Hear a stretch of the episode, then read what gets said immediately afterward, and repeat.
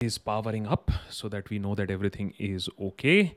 Uh, we already have uh, people joining us here on the live stream, and as far as I can see, that the live stream is online as of now, and people are joining us. Many thanks, guys, uh, for joining us, uh, and all the early birds. Uh, liye to definitely hello. Thank you so much for joining on a very different kind of an SNL. Usually, SNL, you find only me answering your questions. But aaj ka SNL, we are trying to make it a little different. We are going to have a little bit of a serious conversation. Uh, I don't know how much uh, Josy is going to make it fun. Uh, because, Josy, you know, as one person said that, ah, his book, I read it. It's, it's, it's amazing, uh, but very depressing very very depressing. So i said yeah truth has truth uh, the, the problem with truth is that uh, it tends to be a little depressing. But Josy Joseph many thanks for joining us here on snl really appreciate you taking your time out and joining us for this live session. Um, and i hope that in this live session we don't get into trouble because these days everybody gets to trouble when they're trying to speak the truth. Thank you, Akash. okay. I think I think we can wish away trouble, and uh, we can wish away the reality. Correct. And i think i think the problem with people like you and some i mean may i add a little bit myself is that uh, we have this whole problem of a spine thing and bloody doesn't want to bend what to do. So well here we are with this spine problem spinal problem of ours trying to ask some questions so, uh, guys, joining us here on SNL, and of course, this uh, SNL will be there for you to uh, watch later on also. But very quickly, the rules today are a little different. We'll try to divide SNL into two segments. The first segment, obviously, is having a conversation with Josy Joseph and his The Silent Coup, the history of India's deep state. सबसे पहले तो मुझे समझ में नहीं आया कि deep state कहाँ से आ गया इंडिया में क्योंकि हम जब भी डीप स्टेट की बात करते हैं we are thinking about the I S I well we'll talk about the deep state in India as well well won't be able to take too many of your questions as of now, maybe a super chat or two, uh, because I have a lot of questions to ask Josy Joseph, and then maybe later half on the SNL, I'll be try I'll, I'll try to fit in a few questions. But as of now, there is so much that I anyways want to ask. Uh, so so so so we'll uh, uh, proceed with that. Josy, the first question you start off in a very very alarmist tone as um, uh, social media will tell you you're a very negative man very negative person you are. Because in the jacket of the book i am reading from kashmir militancy to sri lanka's civil war from attack on mumbai to the long term unrest in northeast india's war on terror has made its security institutions more nationalistic chauvinistic and inevitably more corrupt inevitably more corrupt. More dangerously there is a near complete capture of the security apparatus whether investigative agencies police or intelligence by the political executive. The result of more than two decades of reporting on insurgencies and terrorism and security establishment. The silent coup the silent coup is a wake up call to the nation. You don't need a military coup to subvert democracy joseph says. In india it has already been subverted. Those are very very heavy words and that's a very very serious allegation on a democracy that is often celebrated as the largest democracy festival of democracy etc etc here you are not warning us. You are saying swaha has already happened. Kindly explain. I, I hope the following 300 pages uh, back up my claim. But uh, to begin with, uh, when uh, you and I, the citizens, we are not subjects, when the citizens of the state feel intimidated by most state organized organs, the police, fearful of going to the police, Hmm. when you and I don't have the assurance of justice, even in the courts, when you and I are afraid of being uh, intimidated and harassed for our identities. When you and I fear and are cautious and carry out self censorship even in our words, Hmm. then, then that's not a democracy. Democracy is one where citizens have the collective power and they collectively own the sovereignty of the state. and i agree that the 300 plus pages and you know i'm not a very fast reader but i managed to finish this book in less than 8 hours uh, in one sitting in one go. Um, so obviously it is disturbing.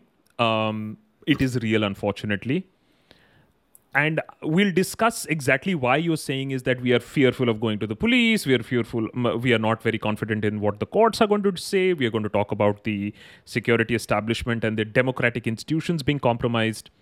But just to get a sense of how bad the situation is i mean just before this conversation i just read a report on telegraph where this Dainik Bhaskar uh, reporter has been arrested. Now reporter being arrested is nothing new.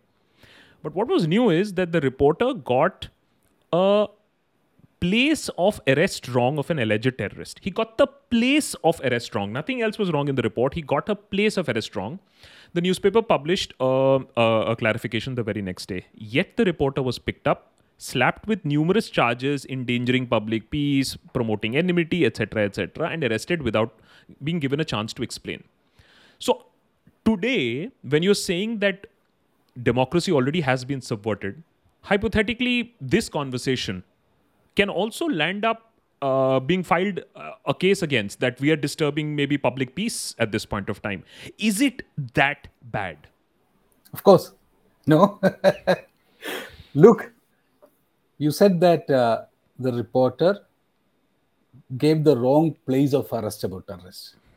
There is a third aspect to it which you need to add to what you said, which is that the reporter probably gave the uh, location of forest differently, mm. but that different location may not be sitting with the police narrative, not with the truth. See, if it was he making a mistake about a true fact, the police wouldn't arrest him, right? Correct. So there is something else, and that is precisely what I argue in my book.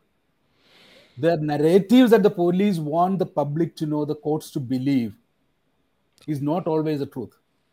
Oh, we are going to come to the courts and we are going to come to Wahid's story also. But before I come to how bad the situation is, the security apparatus, let us begin with something that has been in the news um, Afghanistan. Uh, and news channels have been going ad infinitum about it.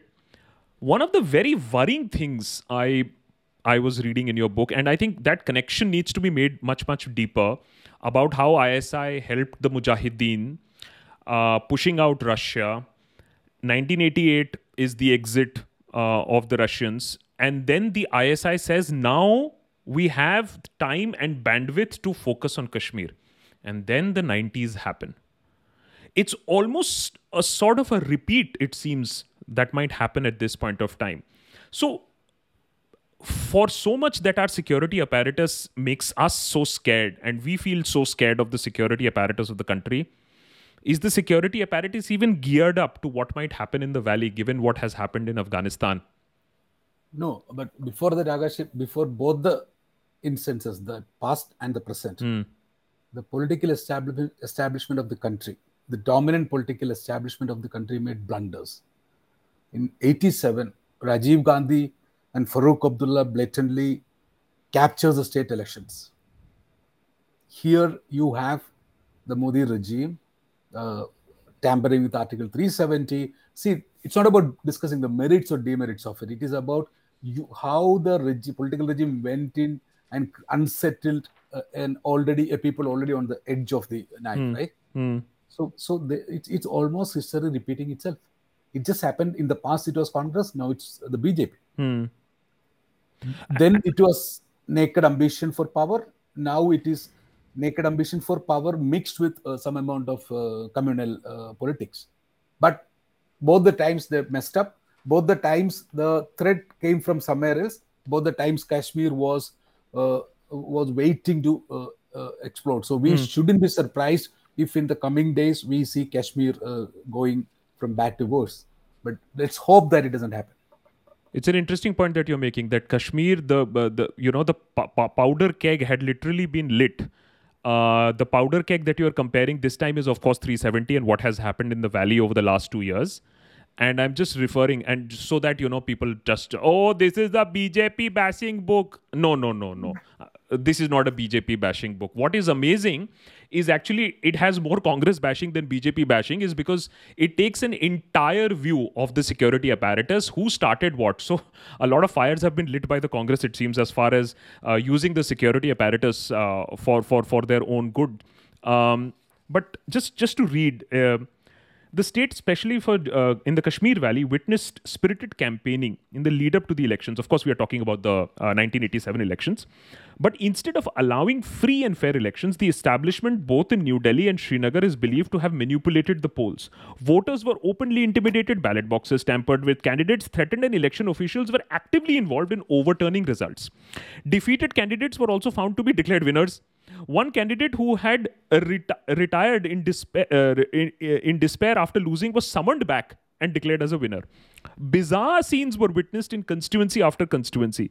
An election observer saw an NC Congress candidate huddled with the district magistrate and the counting officer. The counting officer insisted that he wanted to complete the counting and would not accept the claim of the opposition candidate was anti national. As they were deep in discussion, a senior official rang up and instructed the counting officer to ensure that the NC Congress candidate was the winner. I, mean, today we are shouting EVM, EVM, EVM, but this is 10 times more bizarre of what had happened. So you are saying is that the powder keg had been lit before the 90s, before uh, ISI had all the energy in the world after kicking out the Soviets to focus back into Kashmir.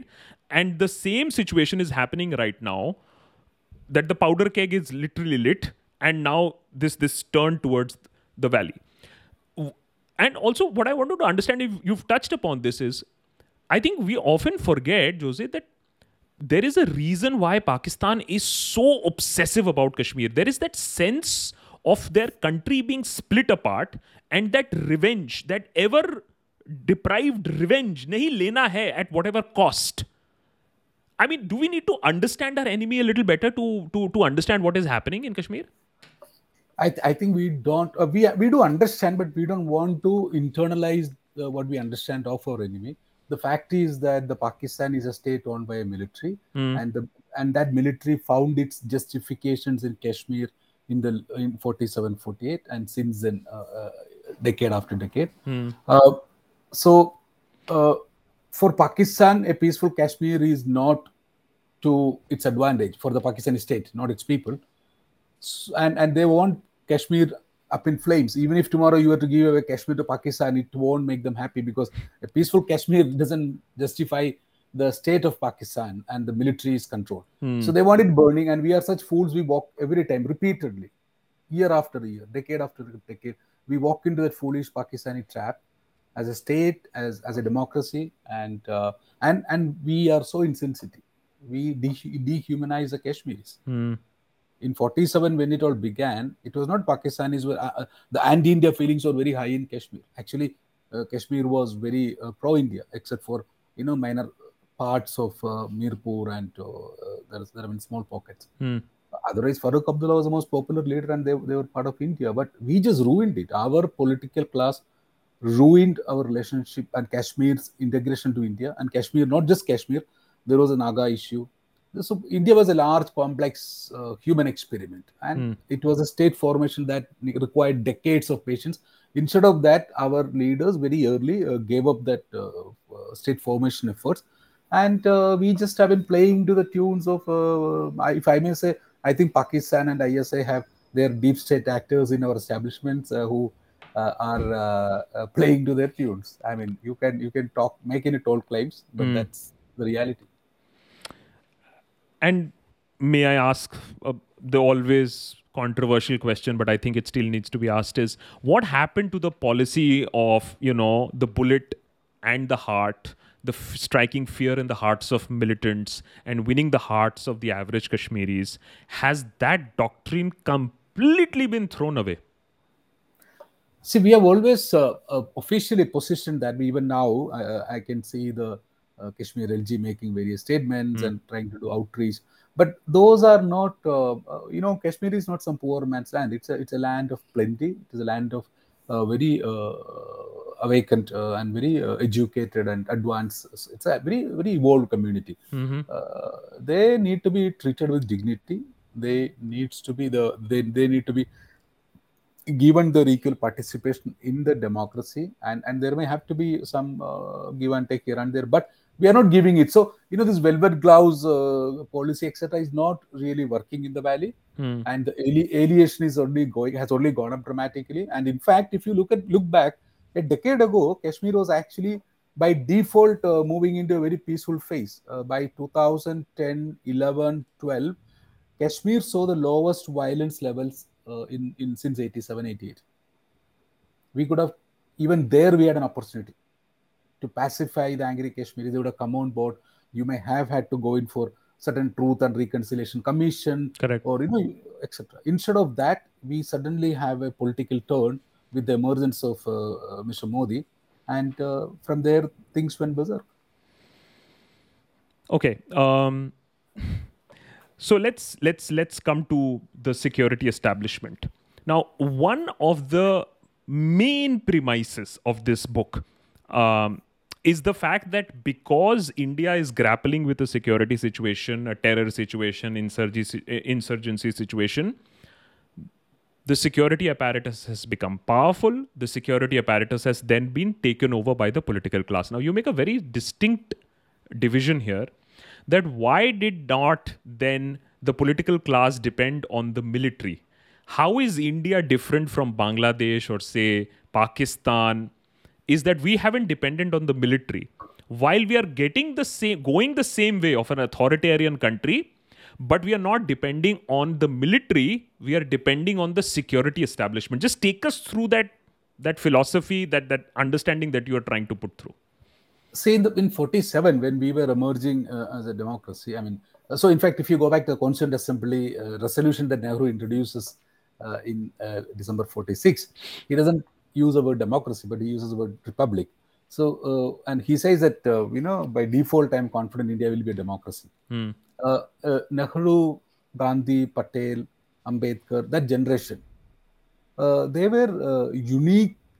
It was a unique collection of geniuses men with grand grand vision. And and india's uh, civilian control over the military emerged from that understanding sometimes it's absurd because if you go to ministry of defense today you will see very absurd ways of controlling the checks and balances but Hmm. the the the nehru government's uh, actions were uh, very much uh, drawn from a very deep understanding of democracy because we were also a state coming out of almost uh, 560 uh, 570 uh, princely states etc Hmm. right it True. it was so we were used to that zamindari uh, princely states and hero worship etc but and and we also had a brilliant brilliant generation of military leadership because those who went to pakistan they went there because they were muslims. Those who stayed back in india they stayed back in the belief of a democracy. So Hmm. that's why even some of the smartest brightest muslim generals uh, military officers stayed back. And and in the course of democracy they became real champions. Uh, for example general chowdhury who goes to hyderabad do operation polo uh, while he's uh, integrating hyderabad into india his batchmates there are already into conspiracy to subvert the state so that is where the distinction begins but sometime as the the, the Gandhian values began to give way to practical politics under Indira Gandhi, etc. I think the political class realized that if you if you lean on to the military Hmm. To manipulate the state, the military could become the monster that has become in Pakistan, and it will devour you. So they started looking around. What is it that I can keep under control? Will not devour the state, and but but is available to me to control a large uh, country like India's. Hmm. We are not a one city country. You know, like they say that in Moscow, if you can go and capture the parliament with two tanks, you can take over uh, Russia. Hmm. But we are, not we are not a one city country. We are a massive country. So you need to have that network, which is not centralized, but which is available in every part of the country, right? And that is where the non military security establishment emerges as the wicked tool of the political class. When I say non military security establishment, it includes the police forces. Look at the way police behaves in each of the states, and this is not just BJP. Yeah. You look at you look at West Bengal, you look at Kerala. You know, in, in fact, Kerala had a, move to introduce some social media controls. I was Hmm. surprised to see that government can think at that level. That also includes the income tax. uh, because income tax has so much power and have they visited you or are you waiting for no them? i'm waiting for a survey. Yes i'm waiting for Okay, the survey. Yeah. yeah. So they are busy surveying uh, you know operations like uh, yours or mine i mean where you hardly able to pay salaries and uh, they will survey. Eh, but but they will not survey the men who are uh, subverting the indian economy Hmm. who are openly and blatantly taking out billions of dollars of our money abroad and who are visibly criminal then the enforcement directorate the cbi etc now all of them together, my count is that there are about 40 lakh uh, such members of this non-secu- non-military security establishment in a broad sweep, plus the permanent executive. It it becomes like a monster that is it's multi-headed hydra. Hmm. It's not visible, right? Now, during the emergency, these people, this this this non-military setup learned something very crucial, which is that if you serve your master, nothing will happen to you right? So uh, one example Jagmohan who was those time the face of emergency in delhi leading demolitions etc he went on to become uh, i mean he had a glorious career. He went on to become kashmir governor twice and he became a minister in the bjp government which was a victim of the emergency Hmm. right so that was a reassurance given. And that reassurance is what lets these these people this very good educated smart upsc qualified irs officers and CB, IPS officers to become mere tools in the hands of politicians. That's Now- why they are cracking heads of uh, farmers these days. Yeah, yeah, yeah. farmer ka head abhi thodenge then they will come after you. They will they'll come after all of us. I mean they'll come they'll finally they will crack the head of the constitution saying that this is worthless. And that's what they are doing. And uh, look at this or I'm, and I'm, I'm not making these claims just like that huh? look at the data look at the conviction data Hmm. look at the kind of farce that they play out in the last 10 years the kind of absurd claims are made about bhima koregaon or others so i'm not and, and and you must have noticed that my entire book is full of footnotes and uh, i think every word i've written is backed up there No, I mean, if I- mean, if, if this book hadn't been written with uh, footnotes and backup, I mean, you would be in jail at this point of time because it has so so many shocking details. And let's come to the details. Let's start with the story of Wahid. Um, it's, I mean, I I mean, as a satirist, I would have thought that this is some sort of a satire. That there is this Muslim chap who has no tea of terror in his life but gets picked up by the police after everything anything that happens to the extent that after a terror attack happens he says अच्छा चलो मैं ही चले जाता हूँ भैया था- थाने चले जाता हूँ I mean before they come to me how is it possible in a democratic country that we do this to a person um, repeatedly so it is terror act after terror after terror the same person is getting arrested the same person is being interrogated the same person has literally a bamboo being put up his back how how i mean and there is and uh, there there is no price to pay for anybody who's done this to him And, and that precisely proves our first statement that you read out. The democracy has been subverted, at least for large number of the citizens of this country. Democracy is non-existent. Wahid, and, and, and we should go one more step backward. You know how he first got came in the crosshairs of the police is because the the priest at the local masjid did not like him, and he was a police informant. He's the one who tells them, "Look, this fellow is a SIMI member." Hmm. and and and mind you we are talking about a period in indian history which is very important huh, in the modern indian history we are talking about the post 9-11 uh, uh, waves lashing across the world Hmm. and there while wahid's life is being sucked into the the, the phony war on terror by india there is the rise of narendra modi happening. He becomes the chief minister of gujarat in weeks after 9-11 so it's it, it runs parallel in many ways to me. And that's why if you see the chapters i bring in what is happening in gujarat and rest of the country and wahid becomes my sutradhar to take the readers into that period Yeah. and uh, he gets repeatedly being picked up and after 2006 train bomb blast finally he and uh, a dozen of them are arrested and accused of attacking those trains in which hundreds were killed and he spends the next almost uh, 8 10 years in jail until th- 2014 when he's acquitted now nobody has been held accountable Nobody has been held accountable. And, and the other 11 are still in jail. And you know the other part of it. There are real terrorists who had owned up to the attacks. Um, I, I find it. Uh, I can tell you one thing, Josy, that after reading this book, na, uh, whenever I'll see the police say that we have arrested so and so, massive haul, massive. Ex- uh, I mean, I will not trust it anymore. Is because arrest after arrest, case after case, I'm seeing how even police informers are turned into terrorists overnight. Uh, and you've, you've, of course, given these stories. But just to come back to the non military security apparatus, I think it's a very, very good term to understand and use is that it is not military, it is non military security apparatus, which includes encounter officers. Rajbir Singh, who was leading the Delhi police investigations into the parliament attack, did not live to see Guru's hanging. On 24th of March 2008, he was shot dead by a property dealer in Gurgaon with a pistol that was issued to a Haryana police officer who himself was accused in a murder once. The murky world of the security establishment was on display in Singh's murder.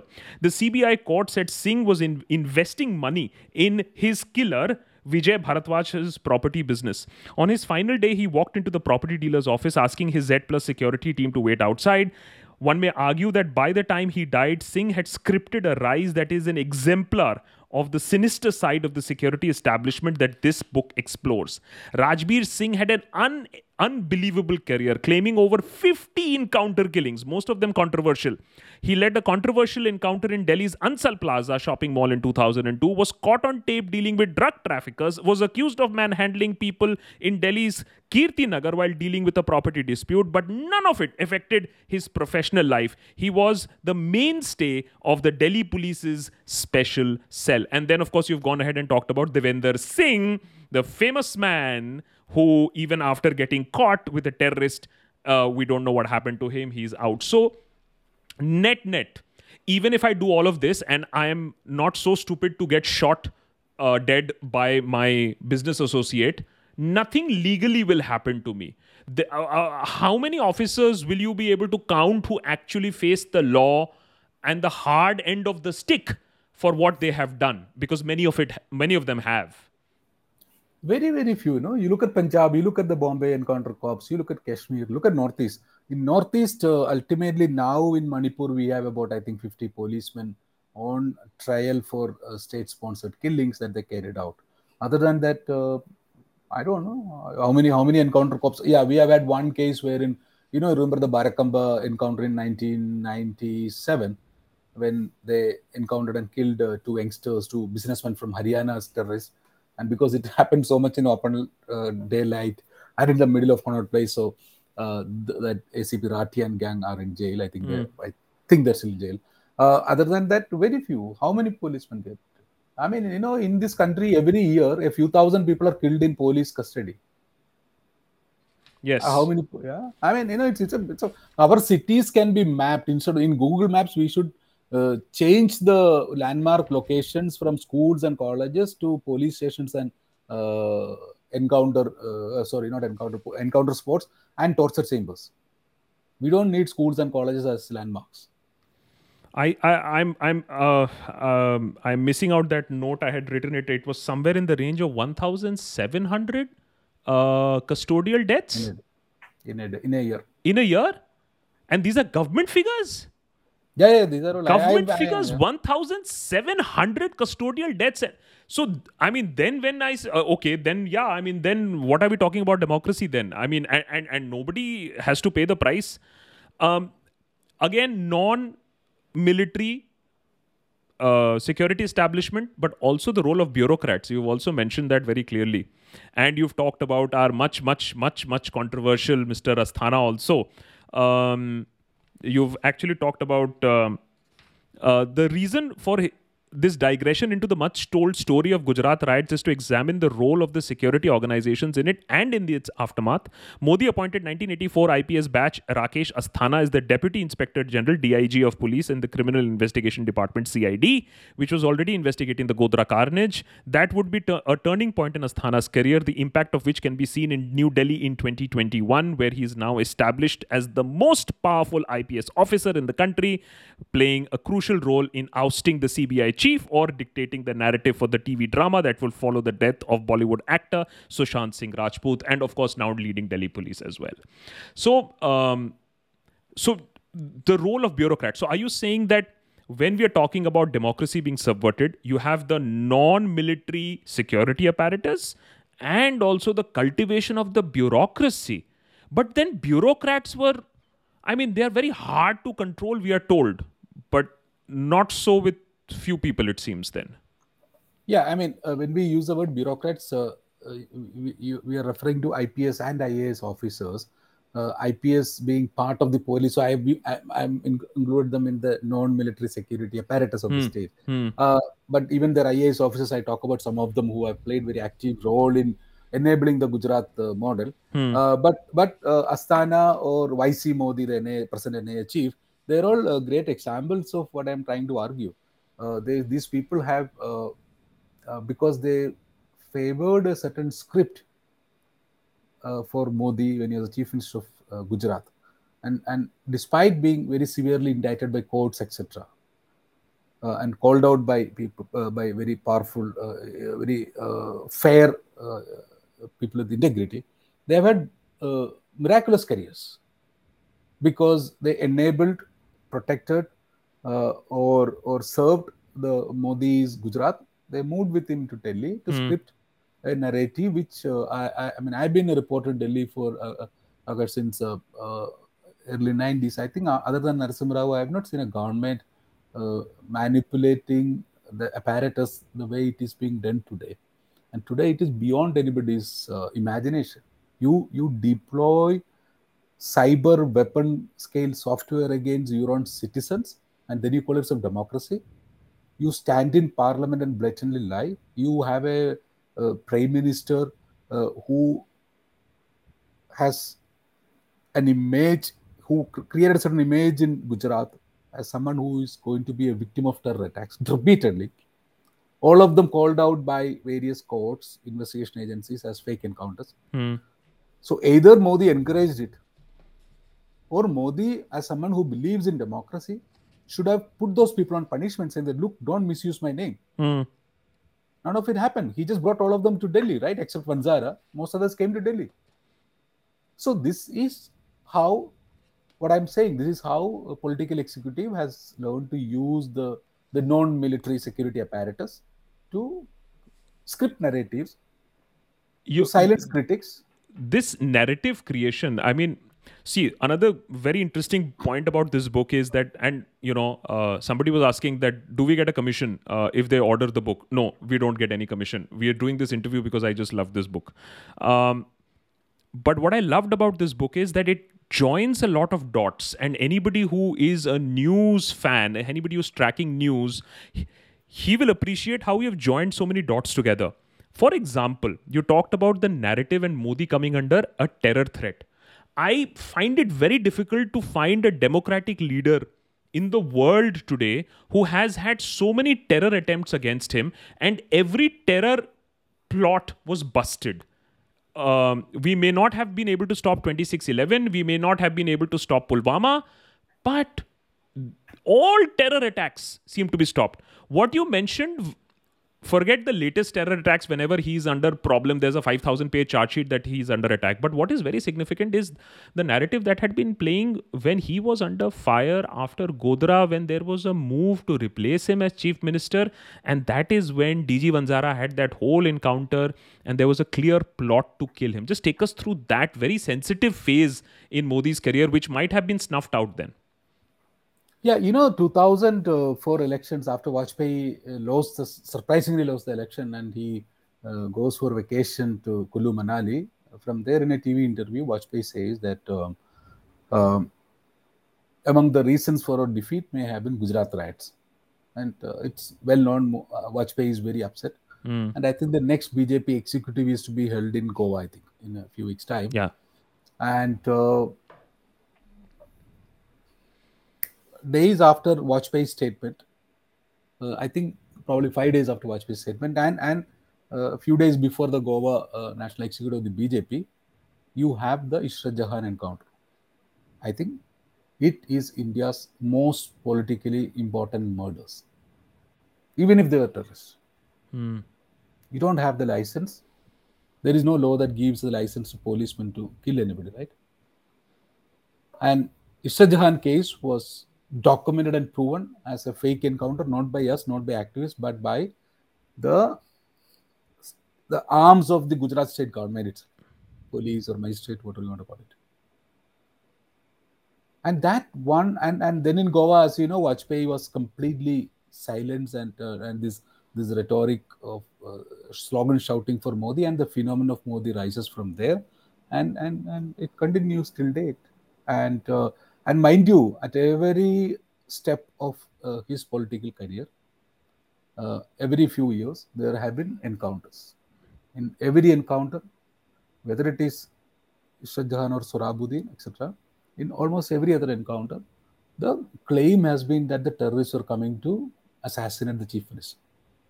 And committees appointed, committee appointed by Supreme Court, investigations by Gujarat's own police, and their own magistrates have all proven that most of those encounters were fake. He comes to Delhi, and you have again had narratives Hmm. being created by agencies. Most famous being Bir, uh, uh, Bhima Koregaon. Yeah, and Which- and which- uh, three years after the arrest, also they don't want to move ahead with the case, which I find Yeah. very surprising. That there is an attempt to kill the prime minister of the country.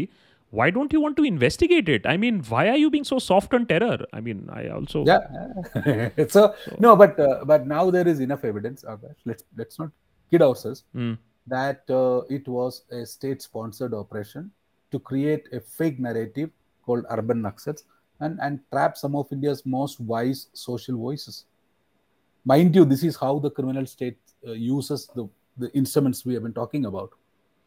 This is how you subvert democracy because you are silencing the most powerful uh, voices in a society Hmm. whose incentives do not lie in power. See, what, what does a teacher do in a classroom noisy of noisy kids? He'll go in there and look for the bully and give him one tight slap in the old days, no? And the entire class will be silent for the year. Hmm. So I think the present government has that habit. They came into Delhi, they realized that the India has a very strong social movement culture. Because, mind you, we are one of those rare nation states which came out of peaceful uh, protest. Most other nation states came out of military operations, militancy, etc. True. But the, the Gandhian values are so ingrained into the generation of our parents and the ones before and even even amongst our generation Hmm. that the, the, the, the, the new power, they realize that, look, as long as this country has got all these guys like Sudha Bharadwaj and Stan Swamis and of the world, we will always be scrutinized. As long as this country has got NGOs and you know uh, uh, grassroots workers who are working selflessly for the nation, for people around, we'll be under scrutiny.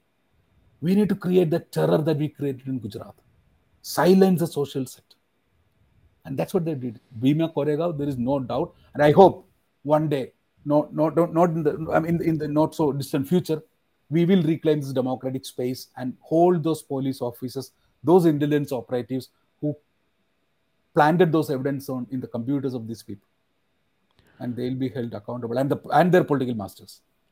Um, see, uh, usually, you know, people like me and you know, uh, and journalists these days, when they raise questions, uh, we would fear the political class more uh, for the backlash.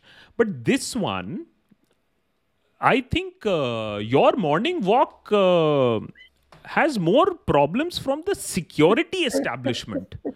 Because more than and let me be very clear about this more than of course there is the politics behind it but more than the politics it is the absolute surrender and absolute complacency of the secure non-military security establishment that has been ripped and shred and shown so for example even the intelligence and let's talk about intelligence also uh, Indian peacekeeping force goes to Sri Lanka and an Afghanistan sort of a situation happens there. We are completely butchered. Uh, 2611 happened. So, my question to you is that while the security establishment has done an amazing amount of work to silence this nation into submission, are there any successes also that they have done? Or do we only have international successes like IPKF and internal successes like 2611 and Kashmir? No, you know, I guess I've been covering uh, the security intelligence apparatus for a very long time, and to be fair, it there are some outstanding offices. There have been some very quiet successes, Mm. and there have been some great success. And and when you're especially fighting terror, uh, terrorists only needs to succeed once. Yep. The security and intelligence agencies need to succeed every time. So so that very very fair, and there are a lot of good people, but as a system, it has been degenerating. And the Mm. best case scenario is our experience in Sri Lanka. You know, remember in our school days, the Indian peacekeeping force, 1987. You know, they land in uh, Sri Lanka as what? They're they're there to enforce peace. They're there to ensure peace between Tamils who are the Tamil militants who, according to the uh, R&AW and I, Indian establishment, were our boys, and the Sri Lankan government. But within months, what you get is uh, chaos. And uh, if there is one takeaway from there, it is the fact that terrorism has no religion. LTT is a Hindu, Christian, socialist, you know, inspired by Hmm. Subhash Chandra Bose, etc. Hmm. Movement. Hmm. They produce they produce 400 suicide terrorists. They're the only terrorist organization in the world to have taken down, killed heads of two different countries. Countries. You don't take the lessons back home. You come back home and you are going to Kashmir, and then you're immediately the anti-Muslim bias creeps in again. And by the beginning of this millennium, when two different terrorist groups, one a group of Muslims, other a group of Hindutva elements, when both are bombing your cities, you go and arrest people like Wahid and other innocents and create fake narratives. How much of uh, shooting in the dark is happening at this point of time? Let's even talk about today. Do we know what is happening? Is uh, you know you mentioned it's a very very sad fact that you mentioned is that we don't have people. Um, I mean, I mean, I can I can go over the numbers. I actually put a pin on this page. When the ban on SIMI came, less than 1% of Muslims made up the ranks of Maharashtra State Police, far below India's embarrassingly low 4% Muslim representation in India's police service IPS. The story is not very different in other states. In Uttar Pradesh, just 2.3% of sub inspectors are Muslim, little over 3% head constable, and just over 4% constables are Muslim. So, how much of this is causing obviously we know what is happening on the streets. So one thing is that it leads to these problems on the streets is you know ek hi ko pakad ke marna hai. But how much are we damaging ourselves by completely alienating a community in our security understanding and infrastructure apparatus? Big time, big time, Akash. You know, and to make up for the lack of Muslims in the ranks, to make up for their biases, uh, some of the most uh, ignorant, idiotic uh, communal chaps come up with all their theories and claims on Islamic terrorism, uh, Muslim religion, etc. And this feeds into Islamophobia, which is uh, not just limited to influencing, uh, you know, one community. I, I mean, last week, I don't know if you saw this some idiot of a bishop in Kerala spoke about narco terrorism by Hmm. or, or what about again. So Islamophobia is being created by so it's it's it's that creation is is the foundation of that Islamophobia in a big way is coming from the Indian intelligence police apparatus. If there we are passing through a certain phase where disgruntled Muslims, and that's a completely different political discourse. You should know that it's after Babari Masjid, the first of the Muslims who actually went from India to Pakistan to get terror training. Hmm. And, and the next wave happens after Gujarat riots. Uh, you know, people like MJ Akbar, etc., used to write very proudly that, you know, despite all the Kashmir militancy, Indian Muslims do not join them. Indian Muslims are proud, you know, secular Indians and all that. But we have repeatedly, the, the political discourse and movements have repeatedly pushed this community. And there has been a rise of extremism among the Muslims. So if there are extremist elements emerging in the community, what would what will a clever man do? A clever man will deploy his resources to understand that community better. Right? If you want to be an atheist, you will read the Bible and Gita and uh, Quran better, right? Hmm. Instead of that, these chaps started cultivating the police and the Indians have started cultivating this informant industry, which is India's recession-proof invisible, the, the most, most profitable startup. If tomorrow you have nothing else to do, and this is actually in the COVID era, it's something that for many of the unemployed to think about. You just have to cook up some information and get to the local special branch police officer or a low level IB officer, and you will get your money for your uh, uh, information. And there's a massive information. So the without Muslims on in its ranks, Hmm. these chaps started cultivating the petty Muslims, you know, small time criminals among the community, you know, people who needs police support to survive because they have something to hide. You know how it is. They all became informants, and this informant industry is now uh, it has been there. It has now grown uh, several times across in all the all the states, especially in Kashmir, etc. They keep feeding information. Many of it is complete bullshit we are the only democracy where there is no proper external audit of uh, information that is coming from sources and the money being spent. Hmm.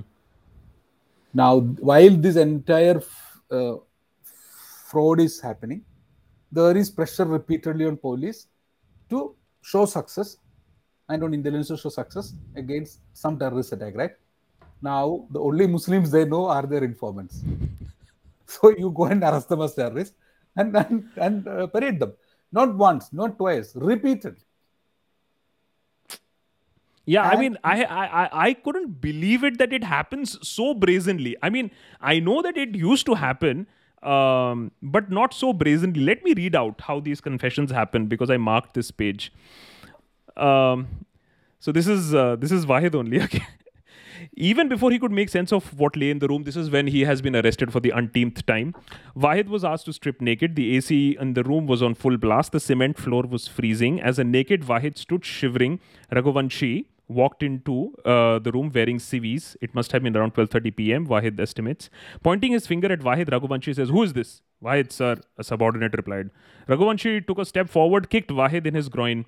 Then he hit Wahid several times and threw him on the floor. Raghuvanshi thundered, Pakistanis came to your house on the 9th, 10th, and 11th. You gave them shelter, food, and safe passage. Wahid stood up and muttered, This is a lie. This is the truth, Raghuvanshi replied. The ATS chief had said Wahid would have to admit it. I am coming from Bangalore. You didn't tell me this. Somebody else told me. He took out a diary from his briefcase and said another accused, Etisham, who had been present at ACP Vinod Bhatt's office along with Wahid, had said this during the narco test in Bangalore. Wahid again said, Sir, this is a lie. My name is Raghuvanshi. I give you my word. I will save you. So admitted. He had two options. Raghuvanshi said, become a state witness or be an accused. So, this you are saying is not an aberration. This is most of the cases, this is how it is happening. I was telling you earlier also, our cities, Google Maps can be redrawn. Instead of schools and colleges being landmarks, it could be police stations and torture chambers. And what we spoke about took place in the heart of Bombay, in an ATS chamber, right? I mean, who gives them the license to have uh, torture chambers in this country? Which law gave, gives income tax officer the right to come and copy all the information from an editor of a, a news site and his computer? So we are a we are a banana republic. We are no more citizens but subjects. Where a few subjects, like if you're born to a certain minister, you may end up administering the cricket of this country. Correct. Uh, other than that, uh, where is a citizen in this country? So uh, and and and as as you go along with Wahid's story, you will come to the narco test, which again is a comedy there. Yes.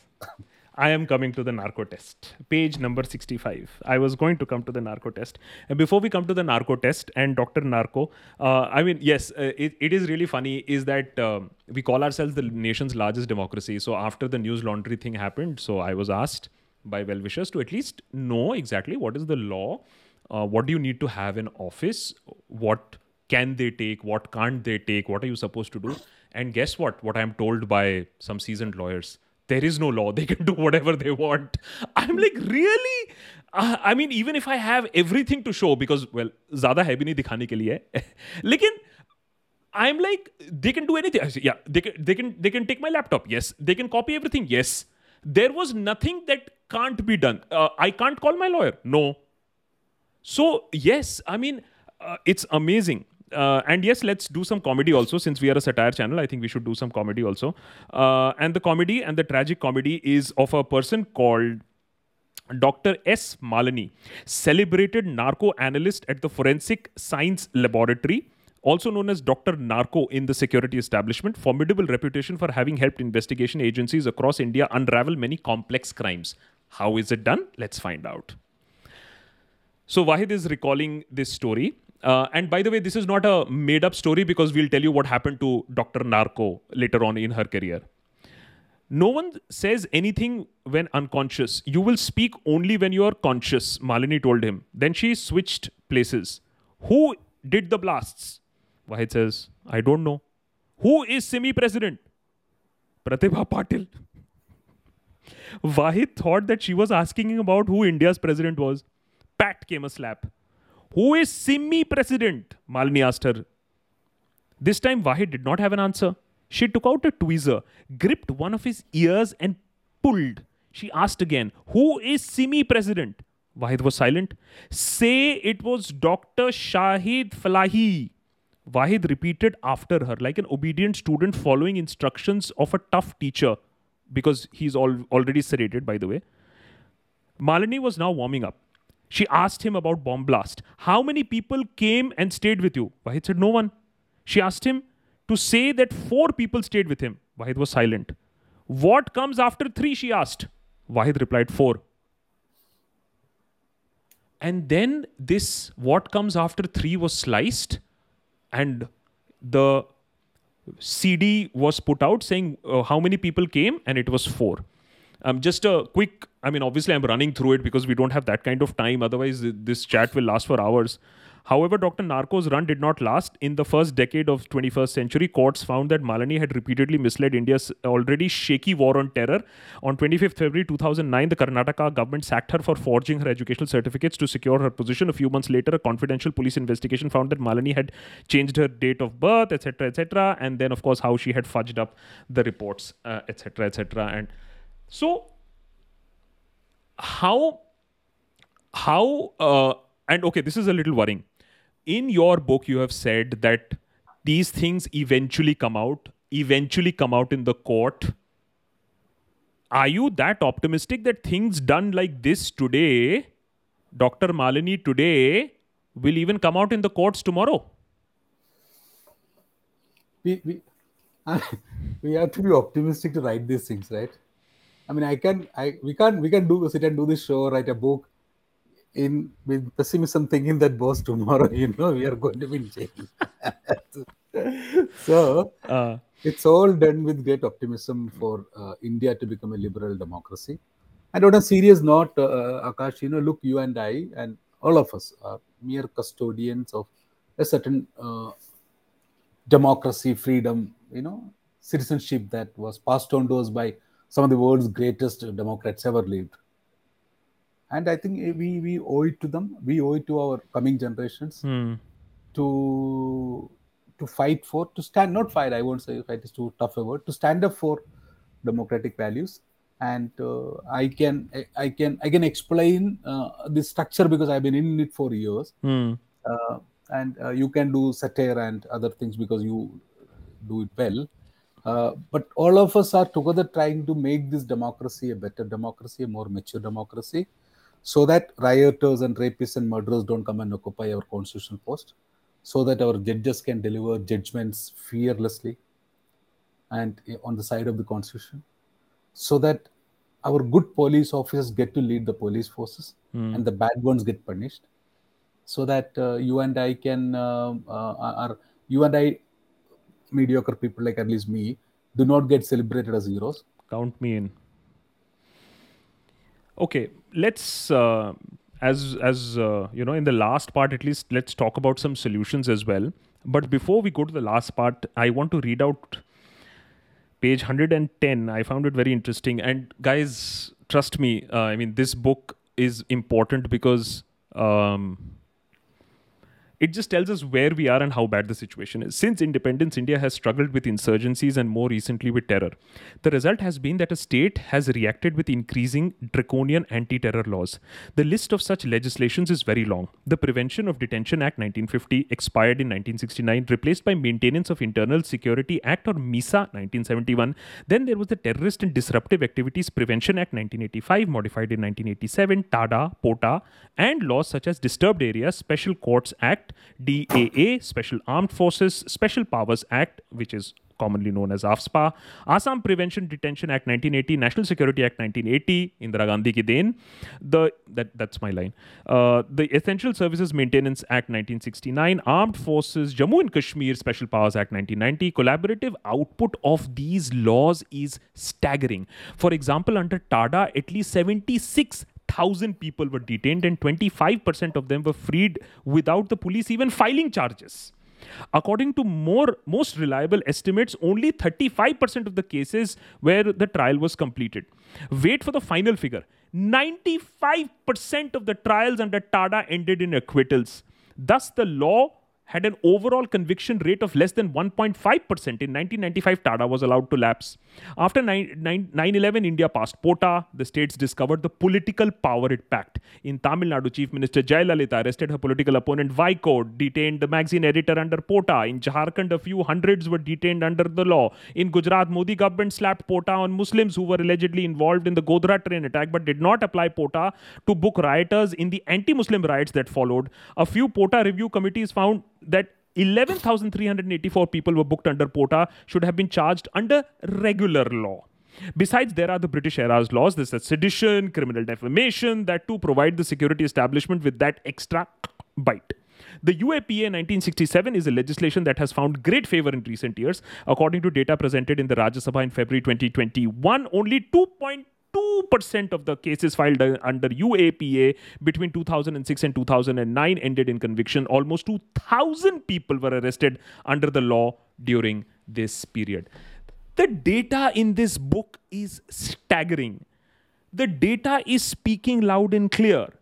Josy, then the question is when the data is so clear, why is nobody reacting? Why is nobody listening? Why is there not an outrage? Why are those people who were till a few years ago out on the streets over these issues, why are they so silent today? See, two things have happened. One is that the because we are trying to be fair, the data also reflects everybody across political spectrum, not just about Modi. So the opposition doesn't have so much of incentives, mm. reason to come out on streets. There is a bigger thing which is what should worry us more. The robust non political, the social sector, the activism of this country, the Gandhian values that were holding up this democracy, that was the biggest target of Modi. And as you know, some idiotic intelligence report said that you know NGO activism is deroding GDP by some two percent, hmm. and and and and that became then the Bible, and they went after every possible activist voice they also went after the independent media spaces, right?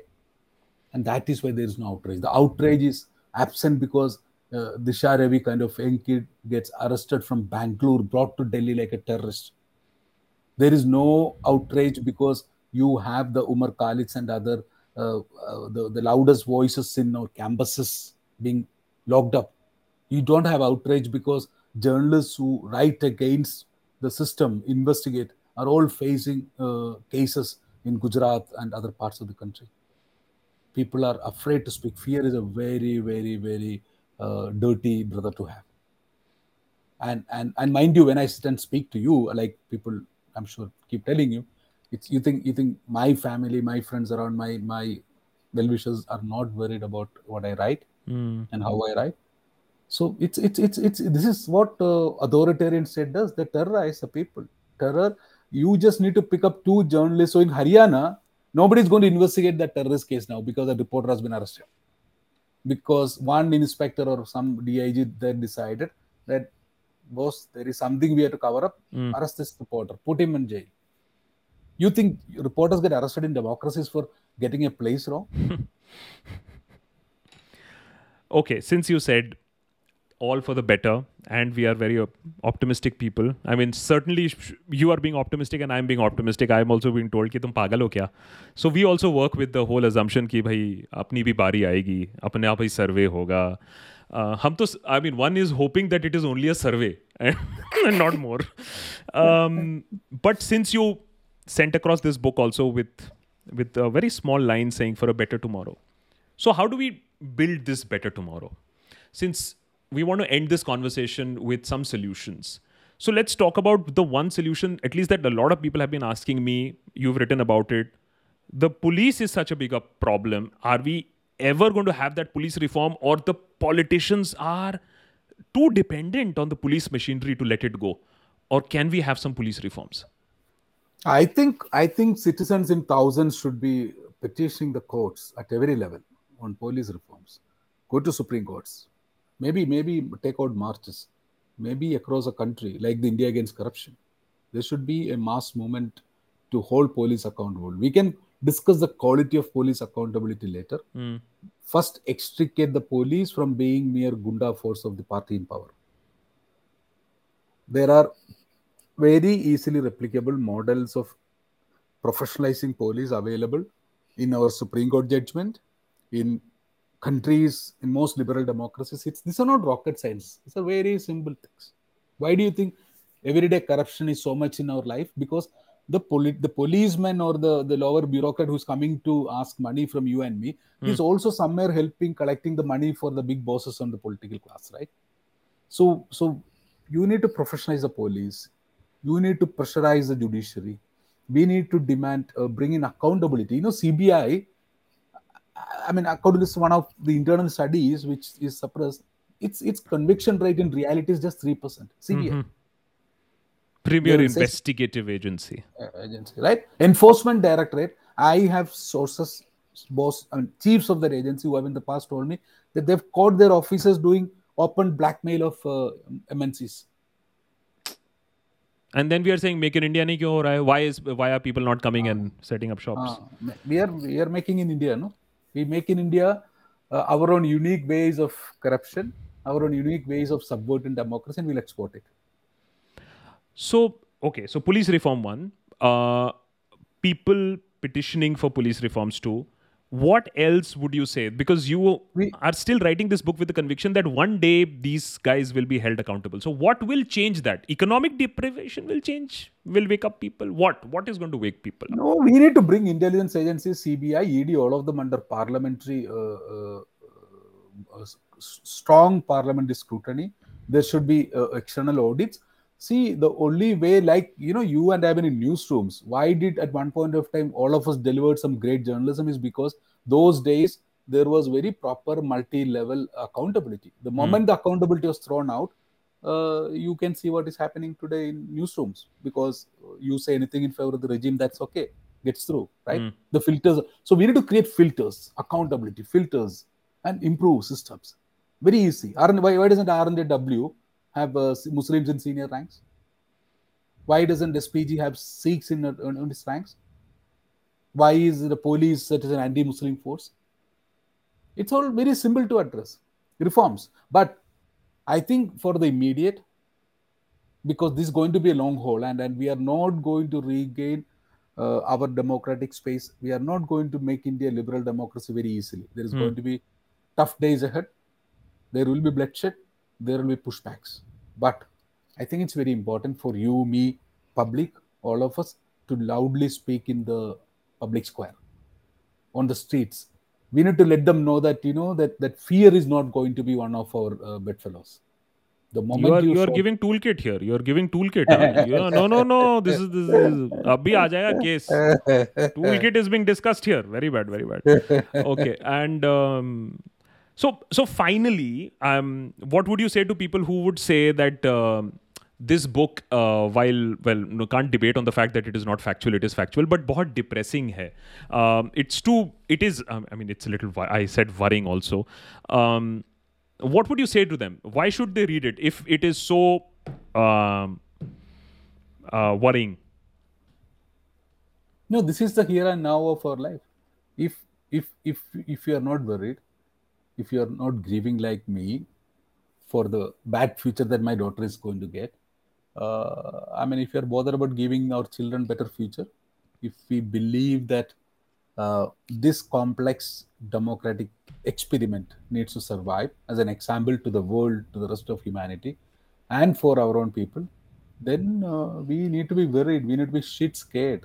We need to have nightmares Hmm. about people hijacking democracy. Then only we can improve. Fair enough. Josy, many, many thanks uh, for joining us. Guys, please get his book, Josy Joseph, The Silent Coup, uh, Story of India's Deep State.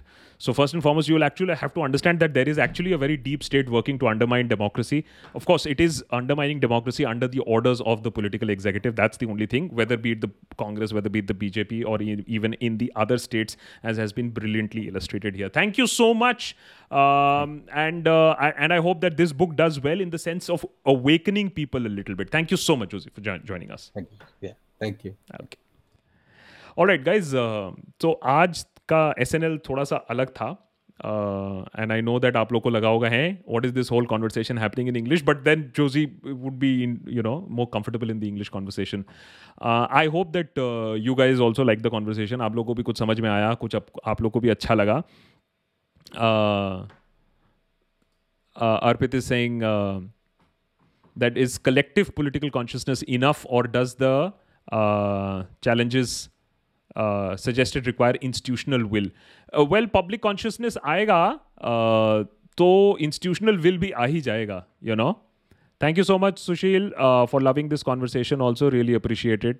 Uh, the fact that uh, you know this sort of a conversation थोड़ा सा complicated हो जाता है लेकिन अगर आप लोग को ये conversation पसंद आई है तो बहुत अच्छी बात है भाई और भी conversation ऐसे करेंगे थोड़ा सा deep conversation है तो इसीलिए मैं सोच रहा था कि आज इस पर हम इसको और आज के SNL को शायद हम और उतना extend नहीं करेंगे uh, let the conversation uh, stay like this जिससे कि लोग आएँगे इस conversation को देखेंगे so I wanted the conversation to stay like this only लेकिन अगर आप लोग को ये किताब अच्छी लगी है तो ज़रूर लीजिएगा। मैं, अगर आप इस चैनल को फॉलो करते हैं तो आप जानते होंगे कि मैं, हम लोग कोई अनबॉक्सिंग और अनबॉक्सिंग थेरेपी चैनल भी नहीं है, हम लोग कोई टेक्निकल गुरुजी भी नहीं है, हम लोग कभी रिकमेंडेशन देते नहीं हैं, लेकिन ये पर्सनली मुझे किताब बहुत ही इंटरेस्टिंग लगी है। तो ना हमें इसमें कोई कट मिलने वाला है, somebody said there is no description link नीचे. But I just like this book and ऐसे कुछ ही पत्रकार रह गए हैं जोजी जोसेफ जैसे, जो ऑनेस्टली लिखते हैं सिस्टम को सवाल उठाते हैं, जो कि काम, एक टाइम पे काम होता था जर्नलिस्ट का। तो किताब अच्छी है। तो मैंने कहा कि एक एक छोटा सा चैट किया जाए और आप लोग को भी सुनाया जाए कि क्या है इस किताब के बारे में। Thank you so much and एक डिटेल्ड एसएनएल फिर अगले हफ़्ते कर लेंगे। आप लोग के सवाल तो आते ही रहते हैं। और मैं पंजाब के बारे में क्या कह सकता हूँ? uh, पंजाब के बारे में तो आपको पंजाब जर्नलिस्ट से ही ज़्यादा बात करनी चाहिए लेकिन एक चीज़ है दैट अगर आप पंजाब के जर्नलिस्ट से बा, बात करेंगे पंजाब के बारे में तो वो आपको एक अलग ही स्टोरी देंगे जो नोएडा जर्नलिस्ट आपको नहीं देंगे। और वो है कि कैप्टन अमरिंदर सिंह साढ़े चार साल से कुछ नहीं कर रहे थे घुइयाँ छील रहे थे। आ, बहुत सारे तार इधर उधर जुड़े हुए हैं उनके चाहे बीजेपी हो या अकाली हो। और जो आदमी रिज़ाइन करने से पहले सबसे पहले कांग्रेस का बंदा रिपब्लिक भागता है तो उस बंदे पर थोड़ा सा ट्रस्ट इश्यूज़ तो आ ही जाएगा उस सेंस में। सो सो थैंक यू सो सो आज उसी पर ही छोड़ देते हैं। एंड या I could have had a separate episode on this but मैंने कहा कि since creating a separate episode will require a full recording re recording editing and all so we thought let's try this format out as well so so this was a little bit of an experiment ये experiment कैसा लगा, ज़रूर बताइएगा comment section पे. And if you like it like Pranshu which is awesome and uh, and as Ritrisha is saying, is just ordered the book on a friend's birthday. Totally planning on reading it myself with her permission before giving it, which is actually a very good uh, uh, idea because there'll be a uh, you know not only cost being reduced, also you'll have a hard deadline to finish this book. Although मुझे तो बहुत ही कम time लगा था ये book खत्म करने के लिए चलिए वैसे आप लोग से तो हमेशा बात करने में बहुत ही मज़ा आता है तो एक मिड वीक भी कर लेंगे अगले टाइम एक मिड वीक कॉन्वर्सेशन भी कर लेंगे that you guys are uh, you know you guys are liking uh, it which is very good to know Pamita Goshal is saying, um, Thank you so much for this riveting discussion. Uh, one more reason for collect- uh, collective silence is the instigated communalism that makes religious hate more important than everything else. So, ये जो आपको uh, हर दिन भड़काऊ बैनर्जी बनाया जा रहा है और आपको भड़काया जा रहा है टेलीविज़न चैनल पे उसका मतलब भी ये समझ लीजिए कि आप लोग को जो असली इश्यूज़ हैं उससे uh, वो उस उ, उसको सवाल ना करें वो ज़रूर दिखाया जा रहा है आपको उसमें तो that yes yes I wish I had the energy to do this we want this kind of stuff twice two times in a week. Chalo, koshish zarur karenge to have more such conversations. Chaliye. Um, guys, very quick reminder uh, more episodes coming up. Uh, a lot of you guys had a lot of questions about the Kangna episode. I've tried to answer a lot of questions. Guys, one final point on the Kangna episode is I was very surprised that kuch members ne bhi ye likha that why are you wasting your time on Kangna? You can call Kangna a lot of things, a lot of adjectives, not unimportant. She is not spent. She has a huge amount of influence, and that is why it is uh, important to call out people like her. Anandit is saying, uh, thank you for bringing him so much to learn about the deep state, which we always forget the non military security apparatus that is being used by the political class to completely take over our country at this point of time. So, uh, so that's that. Thank you so much. And um, I'll see you guys soon. I'll see you guys soon. Of course, more episodes coming. Hafta Nikal is coming. And Monday ko there is another episode that is also very interesting. More Deshbhakt episodes. So, all of it is very much online. Thank you so much. Thank you so much. Chalo. See you guys. See you.